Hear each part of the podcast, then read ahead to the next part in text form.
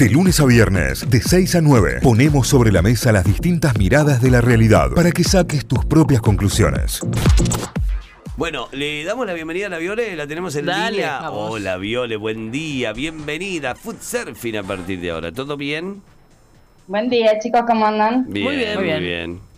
¿Ya recuperados todos? Eh, estamos. Hacemos lo la que peste. podemos. Hacemos lo que podemos. Bueno, hoy vamos con un temita sorpresa para ustedes y sorpresa para el público también, espero que les guste. A ver, Eh, pero antes vamos con algunas preguntitas a ver si lo casan cuál es el tema. a ver. Les doy algunas pistas. Dale, ¿eh? Es una comida estacional, no se come todo el año, más bien en invierno, les diría, Eh, cuando hace Ya lo tengo, me parece. Guiso, Eh, No, Yo pensé- bañacauda. yo por Polenta. ahí. Empieza con L. Mm. lentejas, Lasaña. lasaña. No, lasaña se come todo No. el año. Va- Vamos por la segunda, se recomienda compartir. Se recomienda. Se comer. recomienda compartir. Eh, mm, locro. Eh, yo pensé en el locro. Tercera, de origen piamontés. Pero- Ahí Ah, había bañacauda. Había adivinado Cabio. Bañacauda, viejo, guío. Eh, vamos con la bañacauda. Ay, por Eh. Dios. Lo que extraño comer una Ma, bañacauda. ma porca vaca empestada, trae esa crema. Pero Voy a decir que el que me dio la idea fue Santi. Santiago. Él tiró lo de bañacauda hace, en Pascua creo que fue, en la columna, que dijo, uy, qué ganas de comerme una bañacauda. Dije, bueno, hay que buscar lugares para comer bañacauda. Muy Sí. bien. Por supuesto. Sí. Eh, obviamente está la gente que lo hace y, y en sus casas, que es lo más común. Eh, bueno, los que no conocen, creo que la mayoría de la gente ha probado la bañacauda, pero por las dudas vamos a, a contar que la bañacauda es una comida de origen piamontés, del norte de Italia. Eh, se originó en este lugar, pero en realidad en el origen era distinta la receta, no es como la que se hace acá, sino que eh, llevaba una base de aceite de olivas, las anchoas y el ajo, pero no Sí. se hacía con crema. Lo de la crema se incorporó muchísimos años después y sobre todo en Argentina, donde tenemos toda esta pampa gringa que tiene este origen piamontés. Eh, estamos hablando de Santa Fe, de Córdoba, bueno, Santa Fe hay muchísimo, de hecho tienen un festival de la bañacauda. Sí. Córdoba, Buenos Aires, eh, todos estos lugares, digamos, que tienen este, esta inmigración piamontesa, eh, empezaron a hacer de la bañacauda una costumbre, sobre todo en Pascua, pero mucho en invierno. eh, y bueno, y, y está este agregado, digamos, de que la receta ahora tiene crema, lo Sí. cual hace más ricas. Tiene una historia maravillosa como casi toda la comida piamontesa, que es un pueblo que pasó mucho hambre en la, en la guerra y la posguerra, digamos. Claro. Es una, es una comida de lo que había. Lo que había era ajo y aceite y había que engordarlo de alguna manera para que sea un alimento. Entonces meter pan a ajo y aceite era, era la resolución de lo que había. Sí, yo eh, en muchos casos pasa esto y en otros casos es que el piamontés es rata de por sí. El piamontés rata de por sí, te mezcla con el cosa, también podría haber funcionado. Funciona para las dos, digamos, funciona para la crisis y funciona para la diaria. ¿no? Yo no, no estoy de acuerdo con la, con la teoría piamontesa, pero sé que es real también. Sí, sí, la teoría de Cayo hay que, hay que ver, hay que chequearla, ¿no? No, no, lo mío es solo una, hipótesis basada en el prejuicio y en el que odio a la gente rata, discúlpenme. Vamos a decir que igual sí tiene algo de esto que dice Tita de que en realidad estaban los viñeteros, digamos, que se juntaban alrededor de un fogón, por eso es que llevaba aceite de oliva. Incluso había leído que lo de las anchoas tenía que ver con que era un pescado que se podía mantener en sal. Tal cual. Entonces también era algo como económico y el hecho de que de los acompañamientos era porque cada uno llevaba lo que tenía, digamos. Entonces se generaba esto de que alguno llevaba verduras, otro llevaba pollo, entonces esta cosa medio de colectiva de, de construir una receta, Claro. digamos, más que todo desde eso, desde la necesidad. Incluso esto de Argentina, ¿no? De que, de que cuando se apropian de las recetas aparece el- la crema, el queso, ¿no? Esta cosa más eh, local y más como abundante de acá, de que- acá que había muchas vacas, por ahí allá Claro. no sucedía. Entonces, como que un poco se mejora la receta eh, también por, por los productos a los que tenemos acceso acá en Argentina, ¿no? Sí, tal cual. Claro. Sí, pero bueno, para mí es una receta que me encanta, siempre trato de, de juntarme a hacer. Eh, me gusta más allá de- del ajo y de las anchoas, sé que están los enemigos, los que le ponen menos ajo, a mí me gusta bien pulenta, digamos, con... eh, incluso, bueno, la receta original era una cabeza, era una Sí. cabeza de ajo por persona. Por persona. Exacto. Claro, Exactamente. pasa que la receta original eh, quedaba como una pasta. No quedaba tan líquida como la conocemos nosotros ahora, que es como una salsita, digamos. Como en, en, en la original es, es más como una pasta untable, digamos. Eh, por eso mm, por eso llevaba tanto ajo, para generar esa untuosidad. Sí, sí, incluso hay un lugar en Mendoza, una asociación, eh, que es la Asociación Familiar Piamontesa, que ellos mantienen, la- una vez por año, hacen la receta original de la baña cauda. Sí. Qué, qué rico. que- La verdad es que sí, entiendo que una cabeza de ajo puede ser un montón por persona, pero tampoco voy con la de dos dientecitos. Mínimo mandale tres o cuatro por persona. O sea, mínimo, mínimo. No te digo la de la cabeza de ajo porque te puede salir muy dispar también, pero mínimo le tenés que mandar cuatro dientes de ajo mínimo. Tiene que ser el protagonista el ajo. Si no, no deja de ser una salsita de ajo, no es una bañacauda. Claro, una cremita de ajo, sí, tal cual. No, y aparte yo creo que hay un momento donde la en cantidad de ajo, ya cuando es mucho, es como que el umbral se te extiende, digamos, como que ya no sentís tan... Claro. Después Es como el dolor. alrededor, ¿no? Eh, lo sienten. No Comió, está comiendo. comió bañacauda, tomó vino, tuvo sexo y murió, ¿no? Sí, sí. Pero bueno, en esta investigación, más allá de que a mí me encanta juntarme a hacer bañacauda, y es algo que uno en general lo hace en sus casas, o las abuelas, etcétera, hay dos lugares en Córdoba que sirven bañacauda. Epa, y ahí epa, me epa, quiero epa, me gusta, ¿eh? Tenemos data, sí. Sí, porque aparte, más allá de hacerlo, también justifica si, si son varias personas, digamos. Tal Si- cual. Si, si son dos, es como por ahí no tiene tanto sentido toda la, la producción que lleva, porque aparte cuanto más acompañamientos, más interesante es la baña cauda. Entonces por ahí, bueno, uno puede ir, sentarse y comerse una rica Claro. baña cauda. Una me la recomendaron directamente como anda a comer la baña cauda de ahí. Eh, por supuesto que fui que es La Nona, que mm, queda en Bedoya 650 en Barrio Cofico. Es un bodegoncito. Eh, ellos están ya hace bastantes años, en realidad estuvieron primero en la Bajada Roque Sempeña y hace 12 años que ya están instalados eh, en Bedoya 2- 650. Obviamente el público de Cofico, Alta Córdoba, ya los remil conoce. Eh, ellos su especialidad son pastas, de hecho tienen unas lasañas, canelones, ñoquis, caseros espectaculares. Eh, pero, y bueno, abren, digamos, en todos los días, pero ellos solamente eh, durante los meses de invierno preparan baña cauda, que lo sirven solo viernes por la noche con reserva previa. Excelente Entonces, decisión. Muy bueno. Muy Muchos, Bueno. discutirían la posibilidad de la bañacauda a la noche, que prefiere, se prefiere No. la bañacauda al mediodía justamente para poder digerirla. La bañacauda cuando caiga. Pero viernes a la noche, yo siempre pienso en esto, si vos lo haces el viernes a la noche o el sábado al mediodía, tenés más margen para recuperarte al, al día laboral, digamos, para llegar al día laboral ya sin tanto olor a ajo Claro. y no Claro. intoxicar a tus compañeros que no comieron bañacauda, pobre de ellos. Eh, Bueno, pero si no trabajas el sábado, podés ir el viernes a Tal comer cual. la baña cauda. Claro. Tiene un cartel, es el lugar afuera, nunca, no, no fui, no lo conozco, pero tiene el cartel afuera que te invita a comer bañacauda. Sí, y de hecho, eh, como les decía, uno puede ir eh, cualquier otro día, digamos, porque ellos abren de lunes a lunes, abren al mediodía y después jueves, viernes y sábado abren de noche, pero el día especial de Baña Cauda es el viernes, con reserva previa, como les digo, y ellos, esta propuesta dura los tres meses de invierno, comienza el primer viernes de junio y termina el último viernes de agosto, así que tienen tiempo todavía para ir a probar la Baña Cauda, y lo interesante es que es tenedor libre. Entonces Epa. ellos dicen que la gente se canse de comer. Pagás Qué por persona y comes todo lo que querés y te viene acompañada de ravioles, milanesa de berenjena, milanesa de zapallito, pollo grillado, cardo, que también es algo muy típico de, de la baña cauda, Sí. hinojo de pollo, zanahoria, coliflor, tallos de acelga, etcétera, porque como les digo es tenedor libre, así que eh, si quieren ir a probar una rica baña cauda, eh, rec- los recomiendo, Alejandro y Rubén son los dueños y la nona quedan Cofico. Así que Eh, ¿a cuánto, bueno. ¿Cuánto sale el, cuál es el precio? Bueno, ellos mucho no querían decir, Ah, pero cuando me lo contaron, yo les dije, no, bueno, entonces lo puedo decir, porque Con ese realmente precio no, se no es puede. caro. Claro. Sí, no, no es de, eh, sale 3.000 y algo por persona este tener libre, o sea, Ah, bien, bien. súper accesible. Está re Eh, bien. obviamente. Es lo que te sale salir a comer. Y es, es tenedor libre.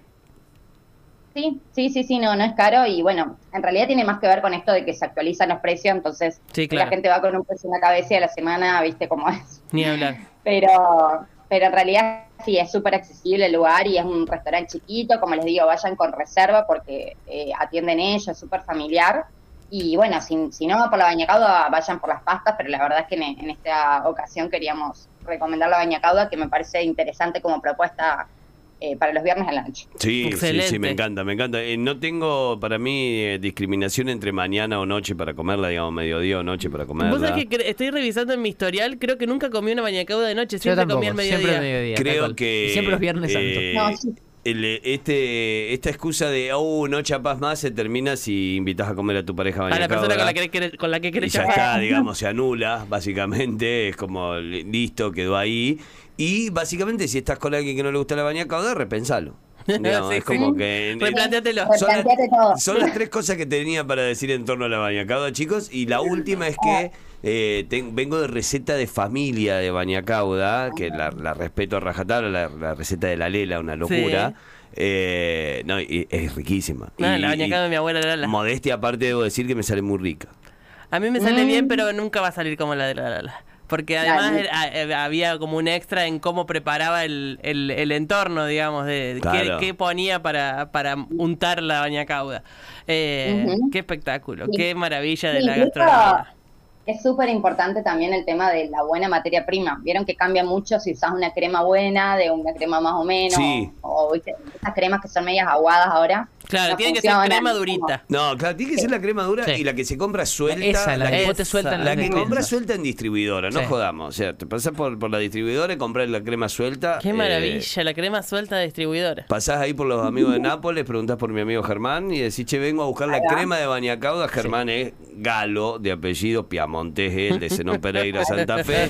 Tiene una distribuidora con Sabe, nombre, sabe. con nombre Tano. O sea, si hay alguien que sabe de crema para bañacauda es Gurdín. Así que andá y habla con él. Vamos a hablar con él, vamos Sí. a hablar con él. Che, acá, eh. acá en el restaurante estoy viendo que sirven en la mesa con el mecherito, que es vital también, queda buenísimo. lo tengo. la- igual lo puedes fabricar con la latita de. mm, Atún. con, con la latita de atún. No lo hagan en casas. La, la latita. Pero eh, funciona igual. Yo tengo el, ori- el original. Ay, discúlpenme. discúlpenme, chicos. Bueno, la tita nos tiene que invitar a comer una bañacaba, No, creo que- origen. Me encantaría, porque posta que me, me- me- No. es algo que me gusta cuando es para mucha gente. No creo que, lo, que los piamonteses reales creadores de la Vera Bañacauda y, y con todo ese contexto lo hayan comido en esa fondiucera. Pero bueno, se las voy a bancar. En, en la casa de mi abuela era la ollita de aluminio. Sí. Se llevaba la ollita a la mesa y cada tanto se llevaba a calentar de nuevo y volvía. Eh, ahí debo reconocer que estoy un paso más allá, tengo un Essen. La- No, no se hacen eso. Sí, no, no, no. sí. Yo si tuviese la olla de mi abuela la hago en la misma olla, te juro. No, Chetacaudia. Va de.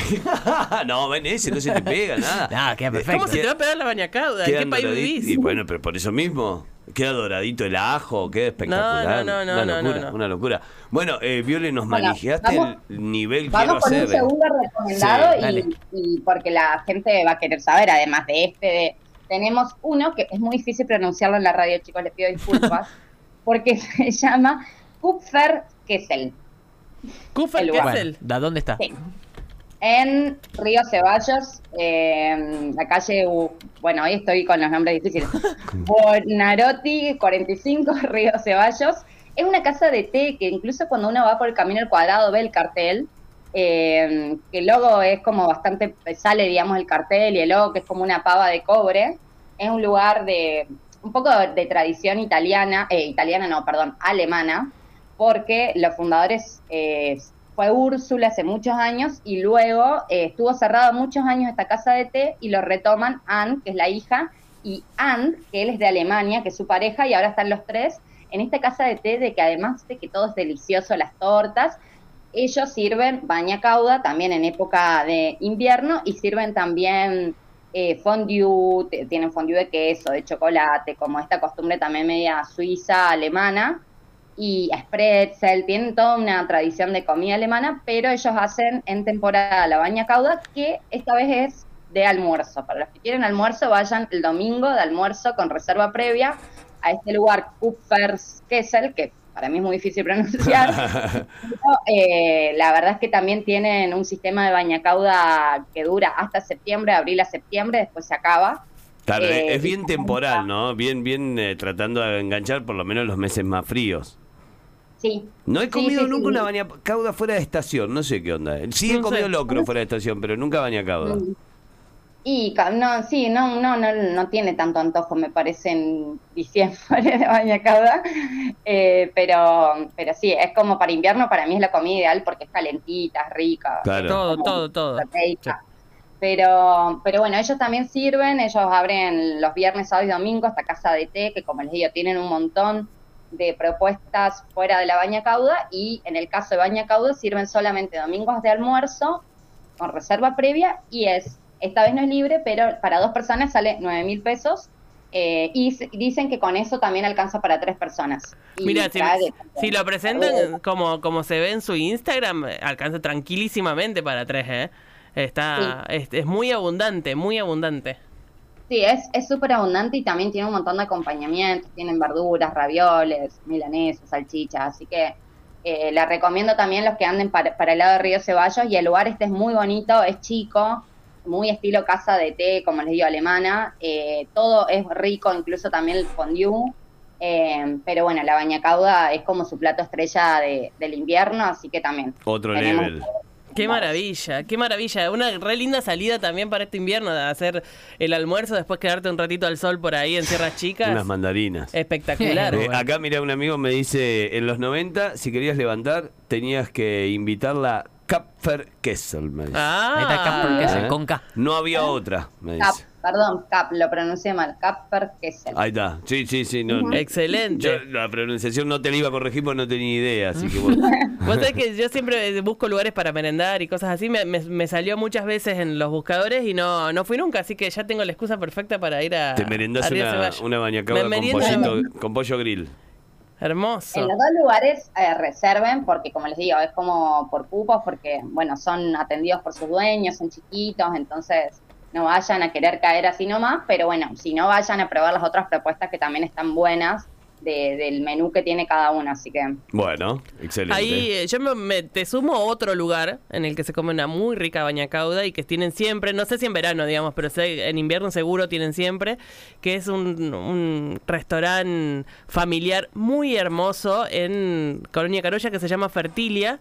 Mirá. Eh, Si no conocen, es la casa de una familia que la fueron abriendo para darle, para, para brindarle comida a la gente que quería ir a comer afuera, digamos, pero no es un- no estaba pensado como restaurante y de golpe hoy es uno de los lugares más lindos para ir a comer en, en Colonia Carolla. Tienen bañacauda siempre porque tienen toda la impronta eh, en, ese, en este caso y también te lo sirven con un montón de cosas. Todo es rico, todo es rico. Recomiendo reservar con mucha anticipación porque se remil llena y cuando está lleno no la pasás bien en cuestión de tiempos y, y de atención. Eh, así que reserven y... ¿cómo se llama, Tita? Fertilia. Fertilia. Bien. Y si van a Fertilia, al lado está el Museo Casa Copetti, que es un re lindo museo sobre la historia de la inmigración italiana en Colonia Carolla, eh, friulana en particular, Mirá. así que pasen por ahí y véanlo también. La listita. Ahí va, ahí va. Excelente, excelente recomendados.